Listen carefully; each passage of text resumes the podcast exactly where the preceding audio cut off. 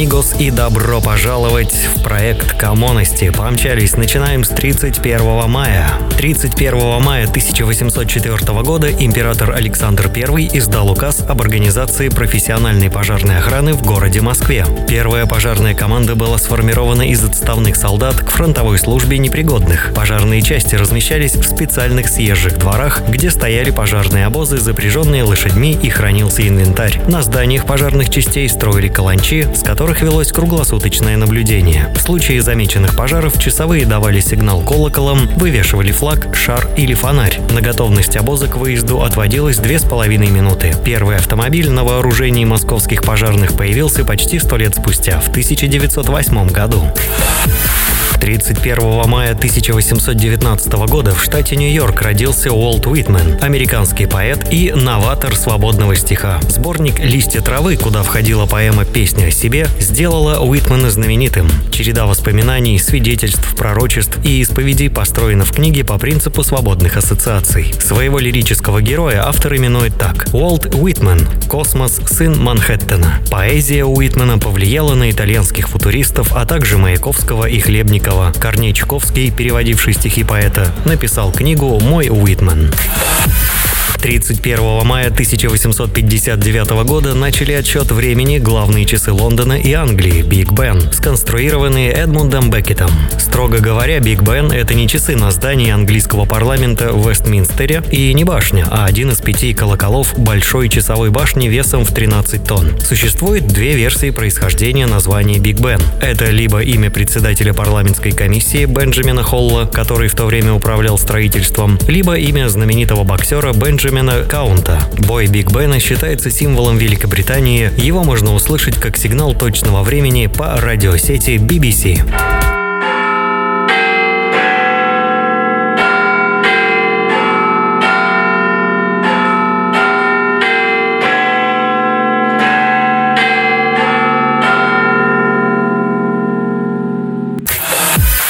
1868 год в окрестностях Парижа в парке Сен-Клу прошла первая в мире велогонка. 1884 год Джон Харви Келлог запатентовал кукурузные хлопья. 31 мая 1930 года родился выдающийся американский актер и режиссер Клинт Иствуд. «Непрощенный», «Мосты округа Мэдисон», «Идеальный мир». Фильмы, поставленные Иствудом, можно перечислять долго. Еще длиннее будет список сыгранных им ролей. В возрасте 74 лет Иствуд снял один из лучших фильмов в своей карьере «Малышка на миллион долларов» и получил за него свой второй режиссерский Оскар. Иствуд не человек, это такое стихийное явление, сказал о нем Арнольд Шварценеггер. Когда юный Клинт Иствуд ходил в школу, никто не говорил о нем с придыханием. Какой умный и многообещающий мальчик. Родители не возлагали на него больших надежд. От него вообще никто ничего не ожидал.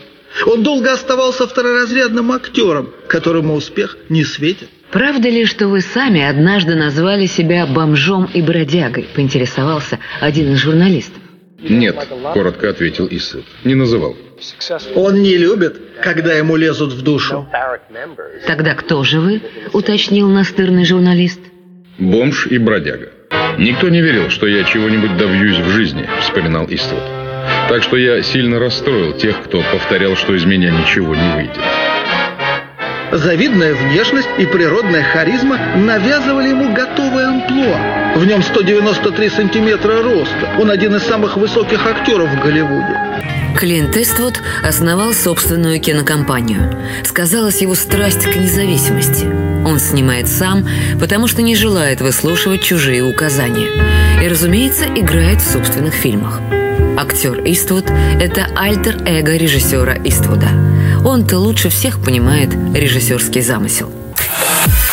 31 мая 1933 года в Перми родился заслуженный артист России Георгий Бурков, который запомнился зрителям по фильмам «Зигзаг удачи», «Печки-лавочки», «Калина красная», «Ирония судьбы» и многим другим. У этого актера практически не было главных ролей, но его второстепенные яркие и самобытные персонажи навсегда запомнились и полюбились публике. А коронные реплики давно живут своей отдельной жизнью. Я поэт! Я имажинист! Меня печатать надо! Странный был человек. И в жизни то ли вроде бракованный какой-то у него разговор был. Но все равно было очень интересно. Сердце мощное, мышление. Странный человек. Бросил институт и в то же время эрудит, философ, нетипичный актер. В Москву Бурков приехал в 32. Не красавец с дефектами речи и тут же завоевал столичного зрителя. Душа компании. Вокруг него всегда собирались люди, а он писал о своем одиночестве. Единственным другом считал Василия Шукшина. Чего ты возле меня тресся-то? Да не трусь я возле тебя. А черт ты мне сдался? Нет, тресся! Че, ты потеряться, что ли, боишься? И вот ты опять злишься. Во всей картине было два человека, которых я сразу, ну, как бы поверил, что это солдаты. Это Шукшин Ну ничего не скажешь, и ты его долбанул. Бурков. Он снялся более чем в 80 фильмах, и каждое его появление на экране, пусть даже на три минуты, зритель запоминал навсегда, а его фразы сразу становились крылатыми. Я за машину родину продал. Что у вас с головой? Ерунда, бандитская пуля.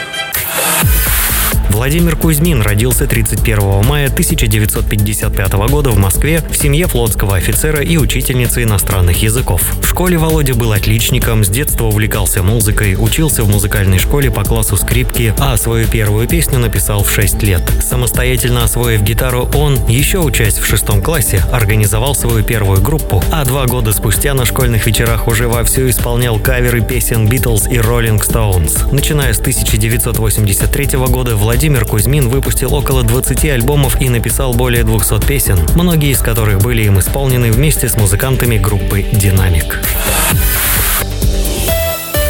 Большое спасибо, но мы еще не возвращаемся.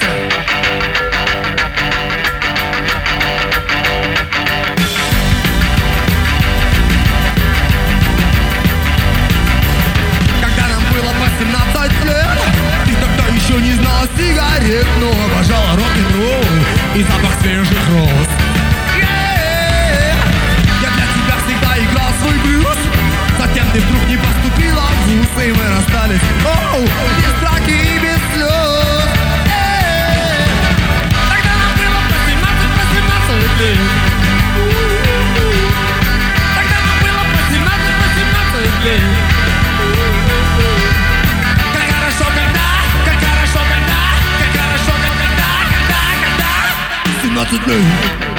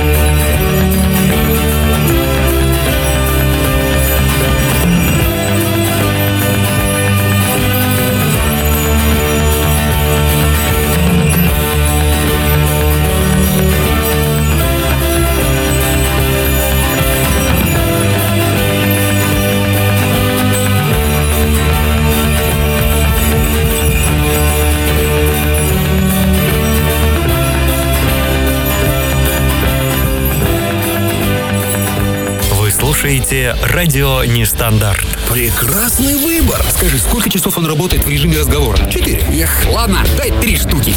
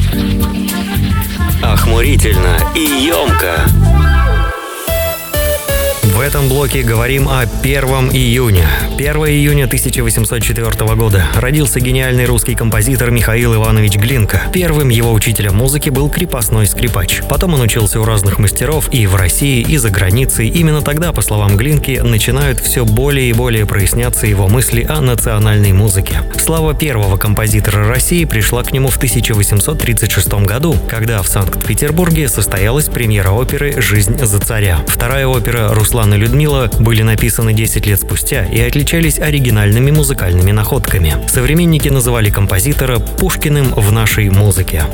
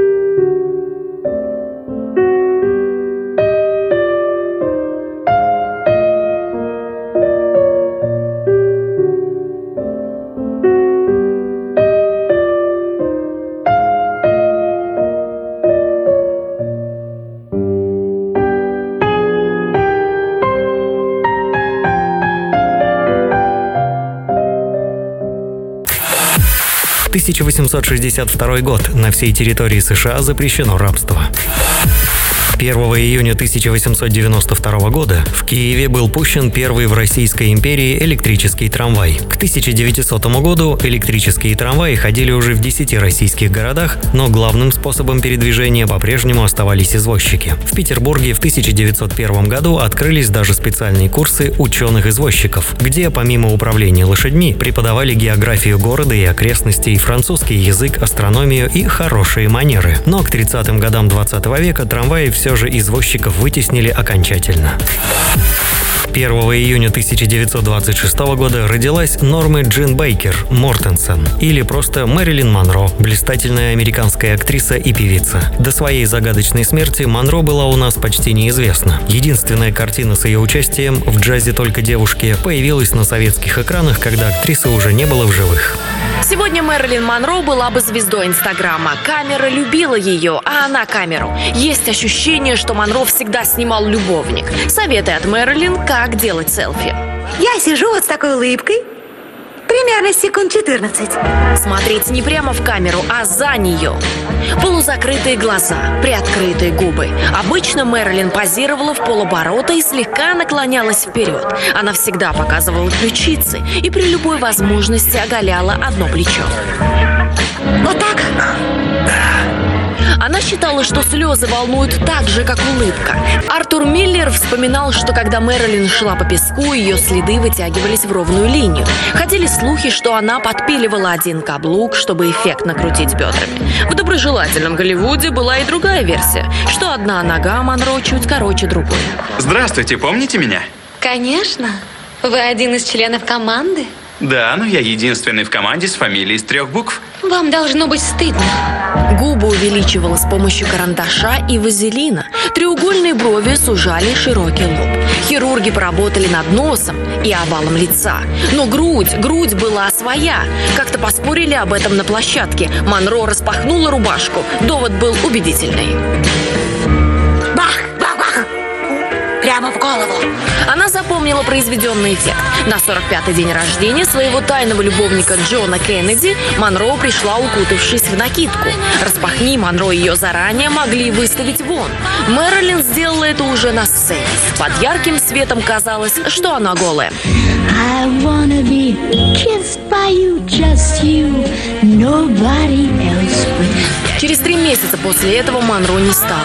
Ей всегда будет 36.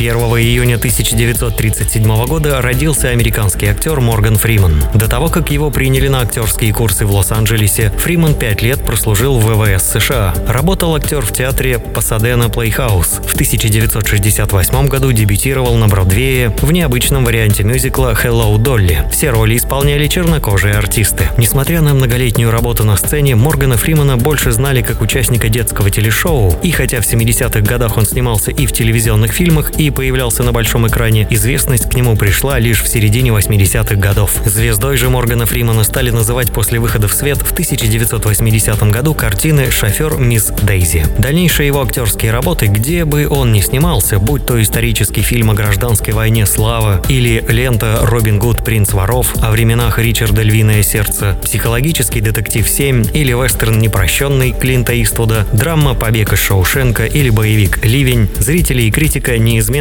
оценивали очень высоко. A momentous time for you, Mr. Morgan Freeman, because I don't know if you know this, but there was a poll in the United Kingdom where people voted on the sexiest American voice, and you came out top.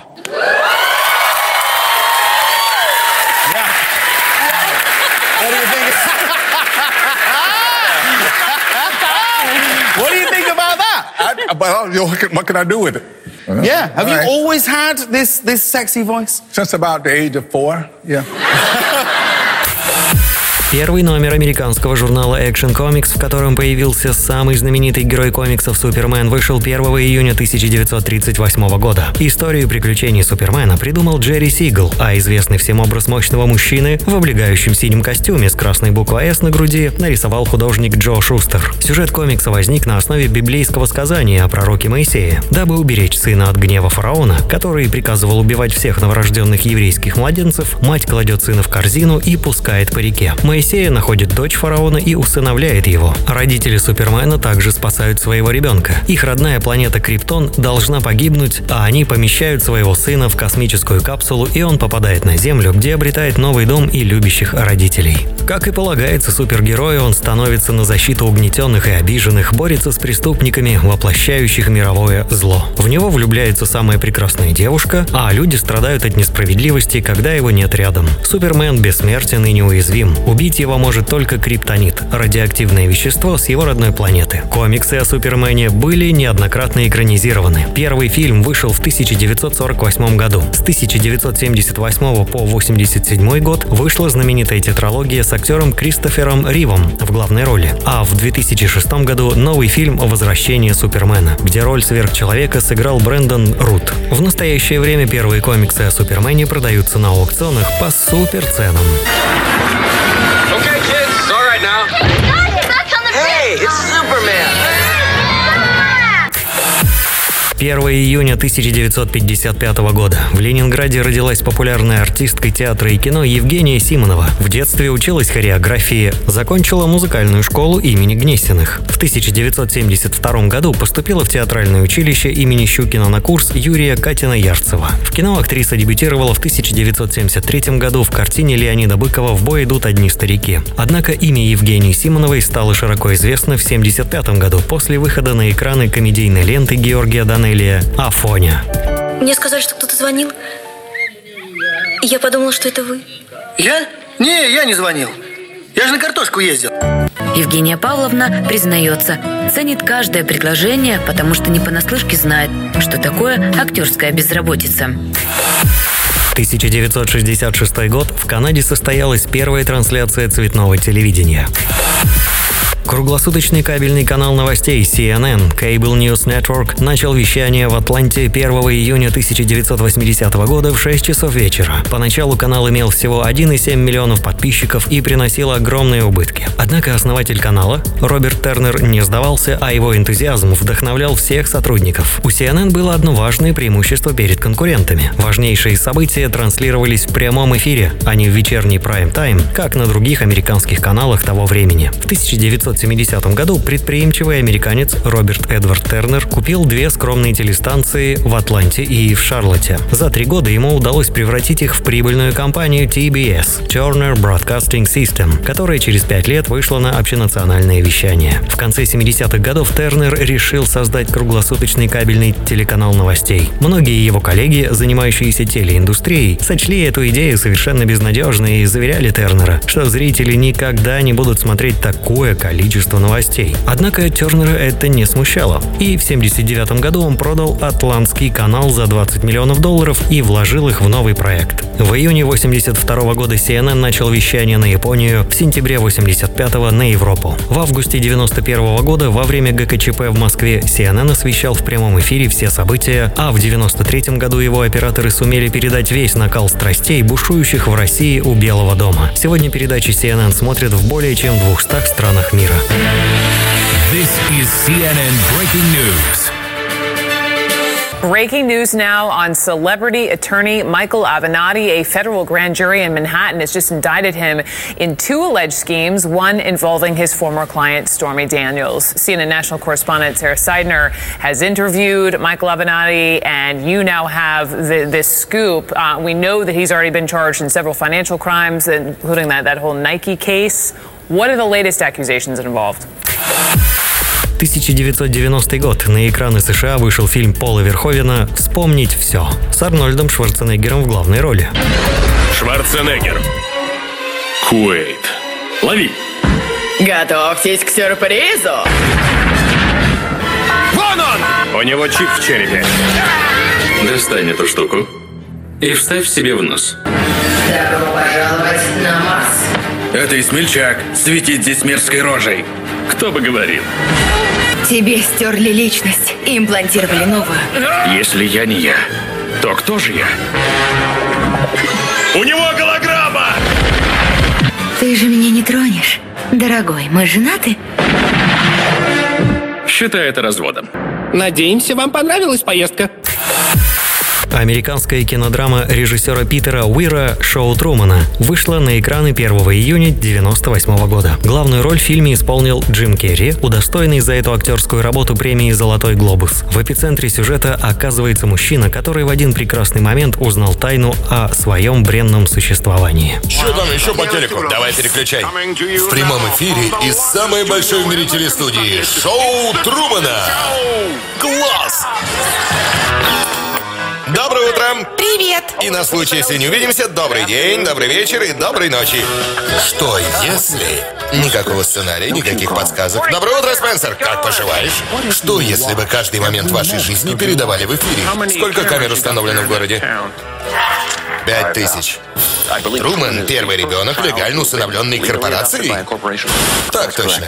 Гениально. Что, если бы все вокруг только подыгрывали? Привет, милый.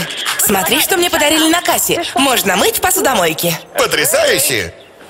Что, если бы окружающий мир оказался искусственным? Дайте солнце, хотя мир, в котором он живет, не настоящий. Мне нельзя с вами разговаривать. Дело во внешности? Не ваш тип? В самом Трумане нет ни капли фальши. Но что, если бы вы об этом не знали? До сегодняшнего дня. Прекратить трансляцию. Чем все закончится? Хороший значок сам часто задает этот вопрос. Джим Керри. Шоу Трумана. Узнайте, чем закончится. Давай, Труман!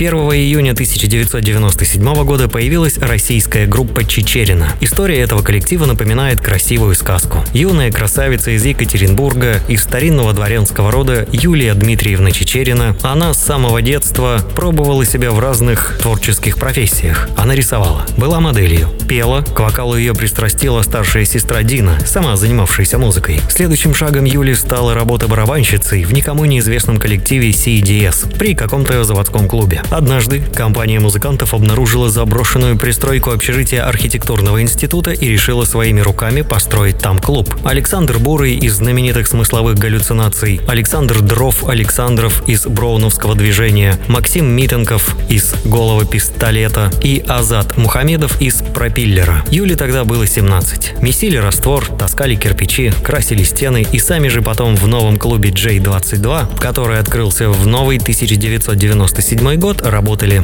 Юлия не пропускала ни одной репетиции смысловых галлюцинаций и однажды рискнула показать им свои песни. Свобода, с которой девушка обращалась со своим мощным голосом, настолько впечатлила музыкантов, что они решили подарить ей ни много ни мало группу. И вот в ночь с 1 на 2 июня 97 года в клубе G22 состоялась первая репетиция. Эта же дата является официальным днем рождения группы. Никто не думал продолжать этот проект. Это был просто подарок Юле. Ему даже не придумывали название. Он назывался просто «Спецпроект клуба J22». Но когда после нескольких репетиций решили отыграть концерт на сцене клуба, пришлось спешно придумать что-то получше, чем спецпроект. Однако ничего путного в голову не пришло и написали просто фамилию.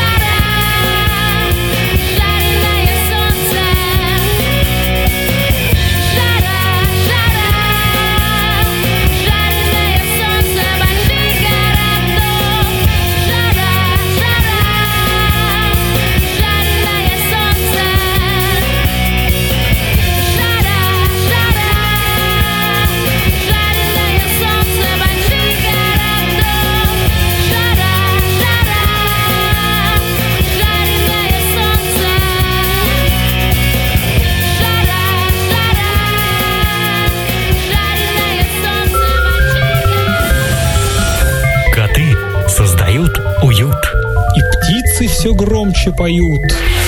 Как здорово все это. На нестандарте лето.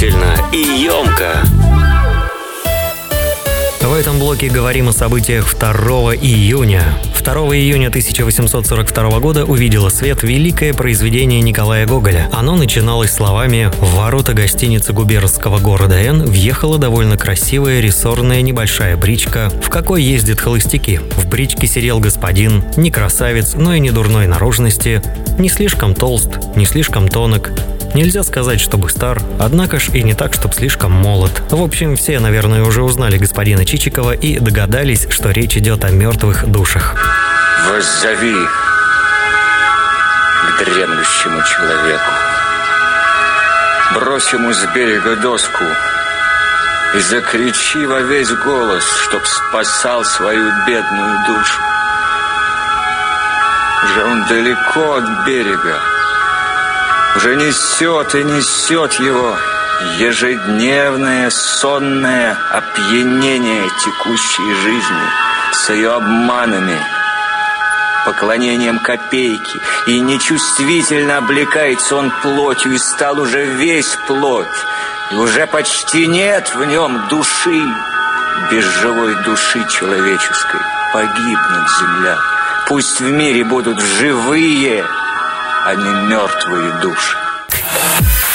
2 июня 1881 года профессор Сорбонны Луи Пастер продемонстрировал действие вакцины против сибирской язвы. Он предложил крестьянам деревушки Пуилия-Фор под Парижем подойти к разделенному пополам загону, где находилось 50 баранов. Двумя днями ранее ученый вел каждому из этих животных инъекцию с вирусом сибирской язвы. А еще половине из них предварительно дважды 5 и 17 мая привил ослабленную вакцину и предсказал, что именно они в итоге выживут, а те, кто получит только сильную дозу, падут жертвами науки. В вакцинированной половине загона животные бодро жевали жвачку, а в другом 22 барана были бездыханны, еще два агонизировали и лишь самый стойкий дотянул до вечера.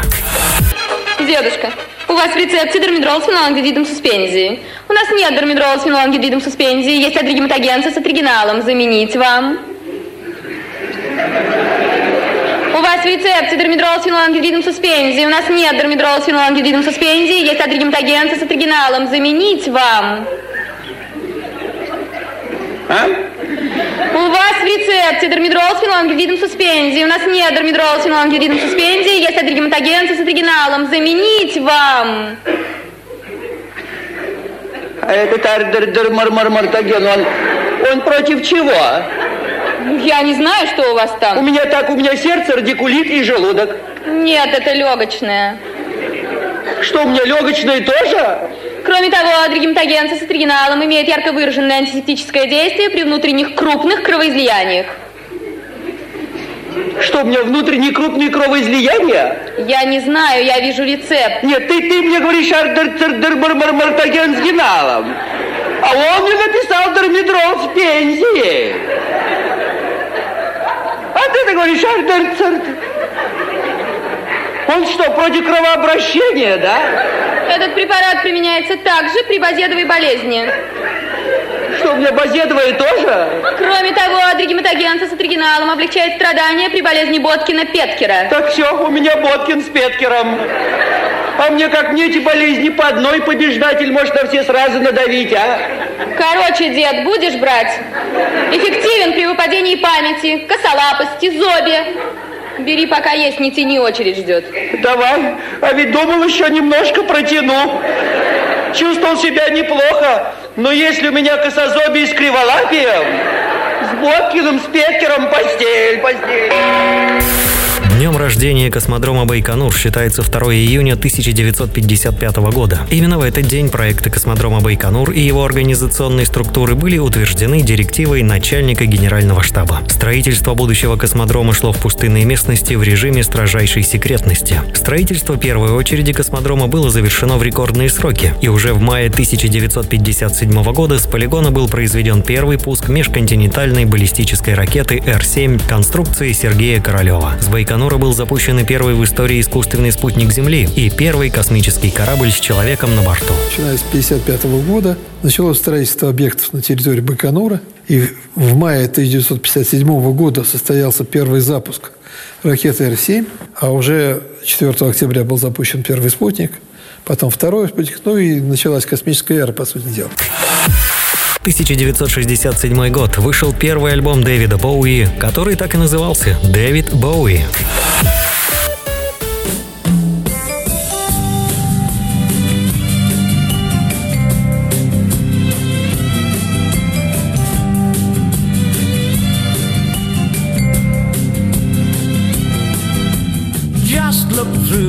Window.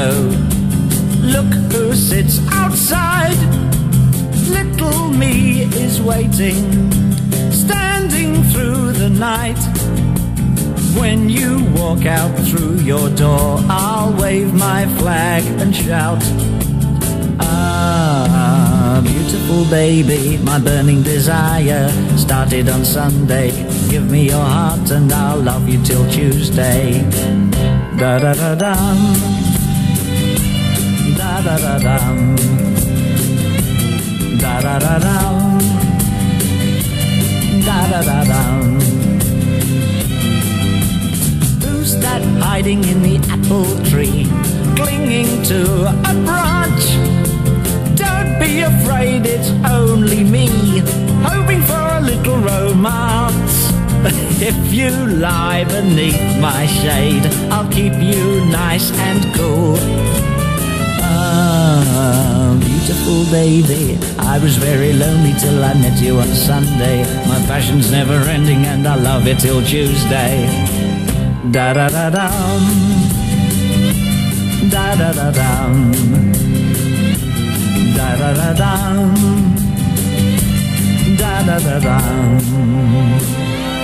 Da da da dum. Da da da dum. Da da da dum.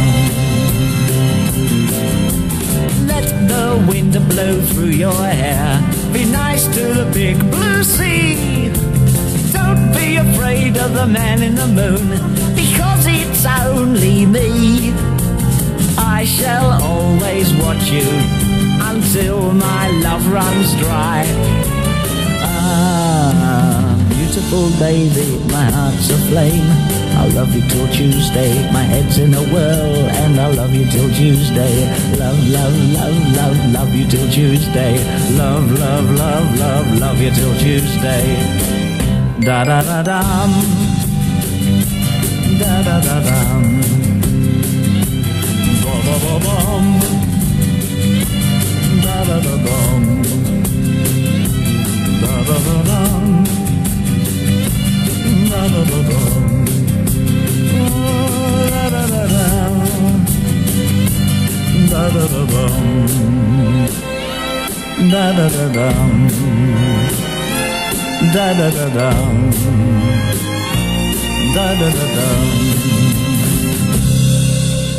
Well, I might stretch it till Wednesday. Комонности. Охмурительно и емко.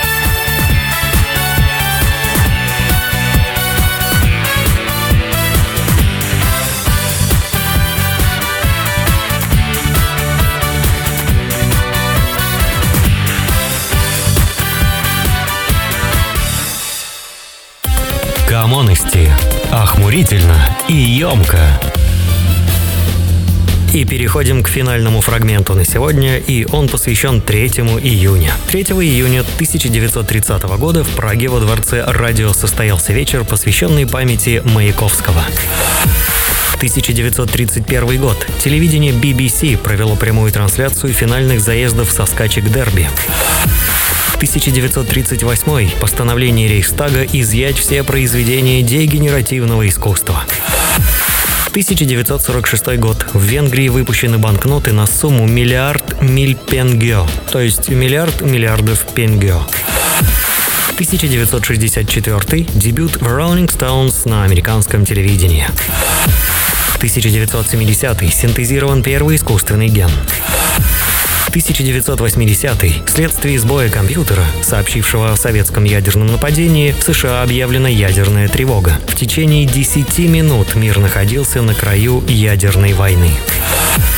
3 июня 1964 года день рождения у первой леди немецкой тяжелой сцены Доро Пэш. Она начинала карьеру в группе Warlock, которую расформировала в 1987 году. Сольная деятельность певицы оказалась не менее успешной. Как и все представители классической тяжелой музыки, Доро время от времени поет красивые баллады. All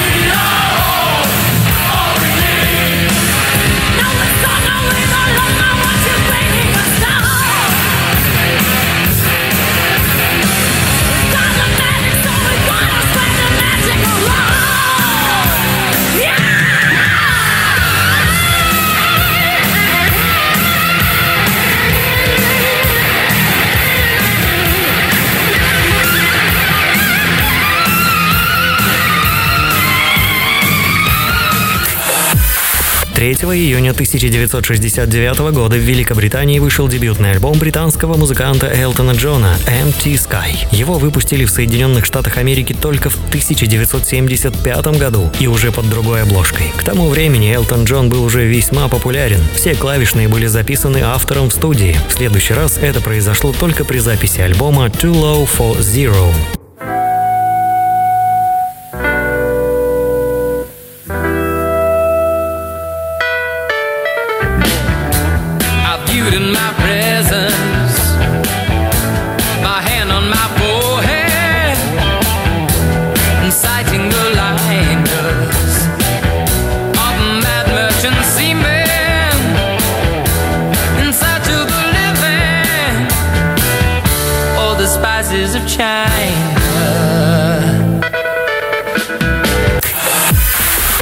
Сегодня все. Огромное спасибо всем, кто был в нашем чате и активничал, всем, кто слушал нас за кадром. Будьте в тонусе. Это был проект Коммоности. Покидос, амигос. Покидос.